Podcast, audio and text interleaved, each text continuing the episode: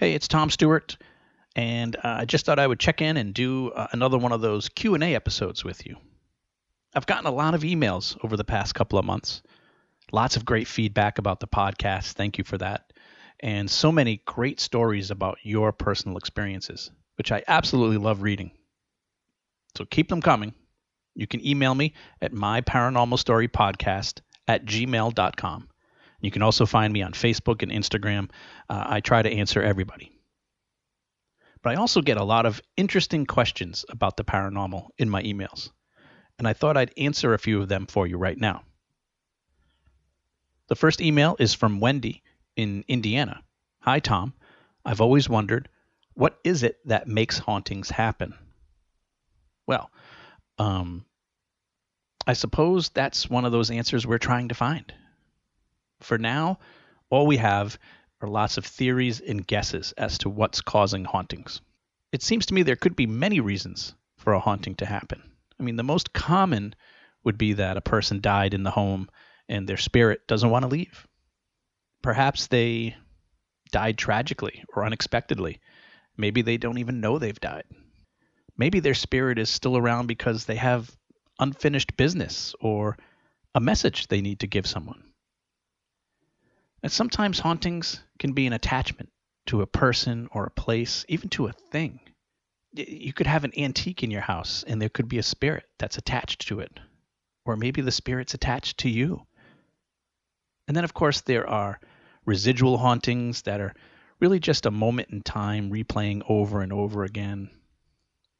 And there are some people who believe it's a quantum physics type of thing where it's timelines crossing over Maybe they're not ghosts. Maybe they're people living in another dimension or another time, and we're just, for some reason, crossing over and able to see them. They're able to see us. We're able to communicate for a short time. I mean, we really just don't know. In some cases with hauntings, I have found that it's caused by someone practicing black magic or doing some kind of conjuring spells.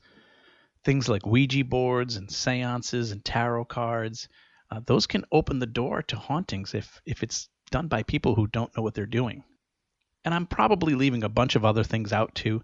There seems to be so many different versions of hauntings, and there could be many causes for all of them. This next email is from Violet in North Carolina. Hi, Tom. I really enjoy your stories, and I really like the way you explain things as you tell the story. But I've always wondered do you ever do anything to protect yourself from spirits when investigating? That's a good question. Um, I don't I don't actively investigate anymore, but um, back when I did, honestly, I didn't do anything to protect myself from spirits. But I do know many investigators and researchers who did. Uh, they would take a lot of precautions. Some of them would uh, say a prayer before they go into the building, or they might carry a a religious item with them, you know, some sort of a relic or a cross or something. Uh, I've seen others who will meditate, cover themselves in a protective aura. Um, after investigating, a lot of uh, researchers, investigators will cleanse themselves with sage or other things. But I honestly uh, never did any of those things. Uh, mainly because I just I don't subscribe to any of those beliefs and that's fine. I mean, everybody has their own, you know, uh, belief system, and my focus was always just on physical safety. Like I always took a lot of precautions when it came to that. You know, always making sure that I knew where I was going, knew if anybody was in there. You know, I had a flashlight with me, made sure I wore proper clothing and shoes, uh, just to protect myself from physical harm. But when it came to protecting myself from spirits, I never did anything, and so far, I guess maybe I've been lucky. This next email is from Barbara in Florida and her daughter Susie, who's 14. Hi, Tom. Love the podcast. I listen in the car with my daughter, and we love the stories and your experiences. Uh, she wants to know why don't ghosts just tell us what's going on? yeah, I'd like to know why too. Wouldn't that make it easier? Um, thank you for listening, by the way, Susie and your mom. I love hearing when families listen to my podcast together. It's so cool. I mean, honestly, I started this podcast just thinking a few of my friends would listen. So um, it's wild when I get emails like this. Um, but yeah, it would be great if the ghosts would just be like, hey, uh, this is what's really happening. but um, they don't do that, unfortunately. So we don't know what happens on the other side. You know, you'd think maybe when you cross over, you might find out those answers. And then if there's a way for you to communicate back, you would tell us. But who knows? I mean, uh, maybe when we pass away, it's just the beginning of a new journey, you know, and you have to start learning things all over again as you go. Maybe there's a reason why they can't tell us. You know, maybe we're just not meant to know these things until we get to wherever they are. I mean, who knows? I figure by now, though, if a ghost knew how to communicate with us in a successful way, they would have told us everything they know by now. But uh, maybe it's just not easy to do either. You know, most EVPs and interactions with spirits seem to be very brief. You know, so maybe there's just not enough time to tell us everything. You know, they can only get us a couple of words at a time. But I don't know. I, I usually tend to think of ghosts as being lost, even perhaps scared like a like a stray dog or something. Um, but hopefully someday we'll figure out a way to communicate with spirits so that maybe we'll understand more about what's going on with our reality. And if something's going on with them, maybe there's a way we can help them too. Hopefully someday. This one is from Michael in Connecticut. Why don't we ever see ghosts of dinosaurs? this is, yeah, I've heard this question before. This is one of those questions that skeptics always ask. You know, like you know, if people become spirits and there was millions of dinosaurs on the earth one time, how come we don't see ghosts of them? I mean, in a way it's a good question, but obviously we don't know the answer. You know, there were millions of dinosaurs on the planet and they were all wiped out by a tragic event, you know, like the asteroid. So, yeah, maybe there should be dinosaur ghosts running around everywhere but no one really knows what ghosts are, so it's hard to answer that question. I mean, perhaps it's because humans have never had any personal contact with dinosaurs, so maybe we just can't connect with their energy, you know? Or maybe it happened so long ago that their energy has just dissipated with time. You know, maybe there are dinosaur ghosts and we just haven't seen them. You know, maybe that would explain things like the Loch Ness monster or Bigfoot. Maybe they're ghosts of something from the past. I mean, there's probably lots of creatures that were on this planet that we don't even know about that we could see ghosts of. So, I don't know. It's one of those questions, though. Next is from Dave in Texas. Is there any place you wish you could investigate? Uh, I get this question a lot. And my answer is almost always the LaLaurie House. Uh, it's an old mansion in New Orleans where many years ago slaves were tortured by a, a doctor who was doing experiments on them. I mean, it was very horrific. Uh, a version of this was actually used in the TV show American Horror Story a few seasons ago. But the real history of the house is very dark and very tragic. Um, actor Nicolas Cage actually owned the house for a short time and from what I understand, the story goes he always buys these big old mansions, sometimes specifically because they're haunted, and then he stays in them for a little while. Uh, but this one, I guess, he only stayed in it for a few days and then immediately left without telling anyone, and then put it back up for sale. Um, so I guess it's a spooky place to be inside. To my knowledge, no one has ever been able to investigate LaLaurie House. Um, I know they do ghost tours in New Orleans, the French Quarter and everything, and they will walk by the house. But I don't think anyone's ever investigated inside, and I don't think the current owners are allowing anybody inside either. I'll have to look into it, but that would be the place I wish I could really investigate someday. The other place that has really piqued my interest in the past few years is the Skinwalker Ranch. Uh, if you've never heard about this, uh, maybe make sure you check out some documentaries or do some reading about it. Um, it's a pretty wild stretch of land in Utah, and it has all sorts of paranormal activity. I mean, I'm talking everything from aliens to UFOs, cattle mutilations, cryptids, Bigfoot ghosts, lots of eerie things going on. Um, the new owner is actually conducting a pretty impressive study of the property right now. He's hired scientists and experts to stay on the property, and they pretty much observe and explore everything like 24 hours a day. They've got cameras everywhere and microphones and lots of great surveillance. Um, the owner before him actually used to do a lot of investigating on the property too, and the government came in and actually classified all the stuff that they found out, so we don't know what they learned. But this new owner is not only making it uh, the information public, but he actually they just started a TV show that's airing on Discovery Channel where you know it's kind of like a it's not really like a paranormal show. It's more like an investigation show though, where every week it's a new episode of them investigating different things on the property. Um, so I would love a chance to check out uh, the Skinwalker Ranch someday. I'm looking forward to seeing more information come out from there. But there's one other place that I had wished to investigate, and it never happened, and sadly never will. And uh, this will be kind of a long story, but I'll try and keep it as short as I can. Some years ago, I went on the website Reddit.com. If you've never been on there, it's it's just a basic website where people talk about different topics and subjects in a message board type of format. And they have a section on there called AMA, which stands for Ask Me Anything and it's where people will list what they do or something they're an expert at, and then people will ask them questions related to it. So someone might say, I'm a police officer, ask me anything. Or I'm an astronaut, ask me anything. And then people ask questions and then they give their experienced answers to the people. Uh, so one day, and this was a while back, I decided to post, I'm a real life paranormal investigator, ask me anything. And I guess no one had done this yet as a paranormal investigator because before I knew it, I had hundreds and hundreds of questions and discussions going on. I mean, I was just going to do it for fun for a couple of hours one night. Next thing I knew, three weeks later, I was still answering questions from people. And a lot of people had real concerns about different things that they've gone through or experienced, that they wanted advice or answers.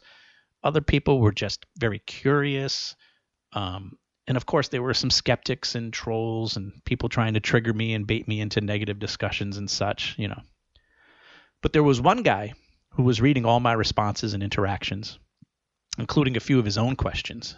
And he was very impressed by the way I handled myself and with my knowledge of the field.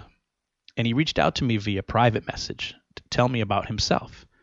He was a Hollywood documentary producer, and he was working on a new project that was related to the paranormal field and he didn't have any experience with paranormal. So he was looking for someone to bounce some questions off of. So we spoke back and forth for a couple of weeks, and eventually he invited me to become a consultant on the project. And here's what the project was he had been filming a documentary in an old military hospital in New Mexico, a historic piece, which was his specialty and he chose this particular hospital to shoot some of the scenes in his documentary because they had a section of the hospital that was old and not being used but it still had a lot of the usual furniture beds tables equipment around so it would look good you know for his filming. But during the four or five days of him filming his scenes he and his small crew started having strange things happening to them. They would notice weird stuff like the elevator opening and closing with no one on it. Um, lights would turn on and off with no one touching them. Doors would mysteriously open and close with no one near them. And one time they were filming a scene and they had to keep starting over because they kept getting interrupted by the sound of a baby crying. So when he asked one of the nurses if they could close a door or something to help block out the crying baby sound, the nurse told him that there are no babies in this hospital. They didn't even have a maternity ward. And she said that many of the workers there also have heard the baby crying. And that's when he realized there was something weird going on there. So he took out one of his cameras and started interviewing nurses, doctors, janitors, security officers, any staff that worked at the hospital. And he found out one of the reasons that that wing of the hospital was closed was because of all the paranormal activity happening. These people all gave him testimonies on film about all the different things they'd seen and heard. Uh, one of the more common stories was uh, seeing an apparition of a soldier in uniform that would go room to room checking in on patients. And before he knew it, he had collected hours of footage of these testimonials that he wanted to turn into a documentary, but he felt it wasn't complete without actual footage of the hospital and some of the haunted things. So, six months or so after his experience at the hospital and after he had collected all his testimonials, the hospital ended up closing. It was decommissioned. And it was now just an empty building waiting to be demolished. So he made some calls, pulled some strings, and got permission to go into the empty hospital to film for a few days. And he wanted my advice on how he should approach that. And I was blown away by this. I explained to him that what he had on his hands was pretty much the holy grail of paranormal research. To me, in my opinion, hospitals are the threshold to the other side. I mean, that's where the doorway opens and closes. Hospitals are where so many lives begin and end. It's where people take their first breath or their last breath. There must be so much spiritual activity in hospitals. I mean, I mean, I know there is, but a hospital is way too busy to investigate. There's too many people and too many machines and so much interference. You could never go into a hospital and do a proper investigation you know plus you'd be getting in their way too and their jobs are much more important and i've i know that there's stuff going on because i've consulted with nurses and doctors who tell me about many strange experiences that they have working in hospitals i mean more so than people at home or at a business there's stuff going on but they never talk about it publicly and it seems the only hospitals paranormal researchers ever get to investigate are old, abandoned ones that haven't had patients or doctors or anyone in them for years.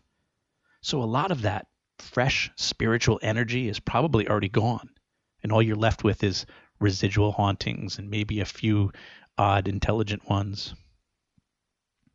But a hospital known for paranormal activity that just recently closed down would be a hotbed of activity. I mean, the spirits lingering in this hospital only six months later would probably be begging for some interaction. They'd be so active once somebody walked in there. Just the major changes that took place, in my opinion, would spark a lot of activity to levels that probably no one's ever seen. And I explained all this to the producer and told him that you, you can't just send a couple of cameramen in there. They're not going to know what to do what to look for, how to approach it, how to make it happen. And it'll probably just result in things like equipment not working and people getting scared and running away. I told him what you need is an experienced paranormal investigation team. Just go in there and follow them around with your cameras. Like I said, this was going to be a long story, but if you're still with me, obviously I saw this as an opportunity not just for the paranormal field, but for my paranormal team that I was working with as well. I mean, this was going to be a big deal for this field of study. I truly saw it as a breakthrough moment. We could collect data and evidence that might be studied for years, a huge step forward in the research of paranormal, which has been going on for decades. But the one thing you need to pull off something like this is money. So he went through his usual avenues of trying to get some Hollywood investors involved and see if he can get them to put the money down for us. You know, I mean, because he, was going to have to pay to fly us in, put us in hotels, feed us, plus we're going to need generators and equipment and security and uh, I mean all sorts of stuff. But the only investors who were interested wanted to have control they wanted to turn the project into a reality TV show or bring in some celebrities that have nothing to do with anything. But thankfully, this producer, he wanted it to be a straight documentary, one that was science based. He didn't want to turn it into a circus to try and get ratings. And I loved that about him. But alas, we were unable to raise the money. We tried a GoFundMe and other things like that, fundraisers and such, and it just didn't just didn't work out. It wasn't realistic or practical in the end. And eventually we ran out of time. He needed to move on to other projects, as did we. the whole thing just sort of fell apart. And as I understand it, the building was eventually demolished with no one ever having the opportunity to investigate. Oh, and it was by mere coincidence that this hospital was located in Roswell, New Mexico, right? Mind blown. Um, so that place will forever be the place I always wished I had been able to investigate as a paranormal investigator. Wow. All right. So, yeah, I told you it was a long story, but I, I hope you enjoyed it. And uh, I guess I'll wrap it up there. Thank you for listening. As always, thanks for all your support and all your emails. I read them all. I try to respond to them all. And sometimes I like to read your questions on a Q&A episode just like this one. So keep your questions coming, any question at all. Um, and if you want it to be private, just say so, and I'll just stick to an email. You know, uh, so email me when you want to. My paranormal story podcast at gmail.com. Uh, I've got more new episodes of the podcast coming soon, and I'm also working on a new project. It's a second podcast that I think you're going to enjoy as well, but I'm not giving away any information just yet. But while I've got all this free time during the pandemic, I figured I'd start a new project. So it'll be fun, trust me. Um, check out my website for updates on all of these things. I just revamped the website. Um, I think it looks pretty cool. You can listen to every episode on there, and I'll be adding more stuff to it as I go along. MyParanormalStory.com. Thanks for listening.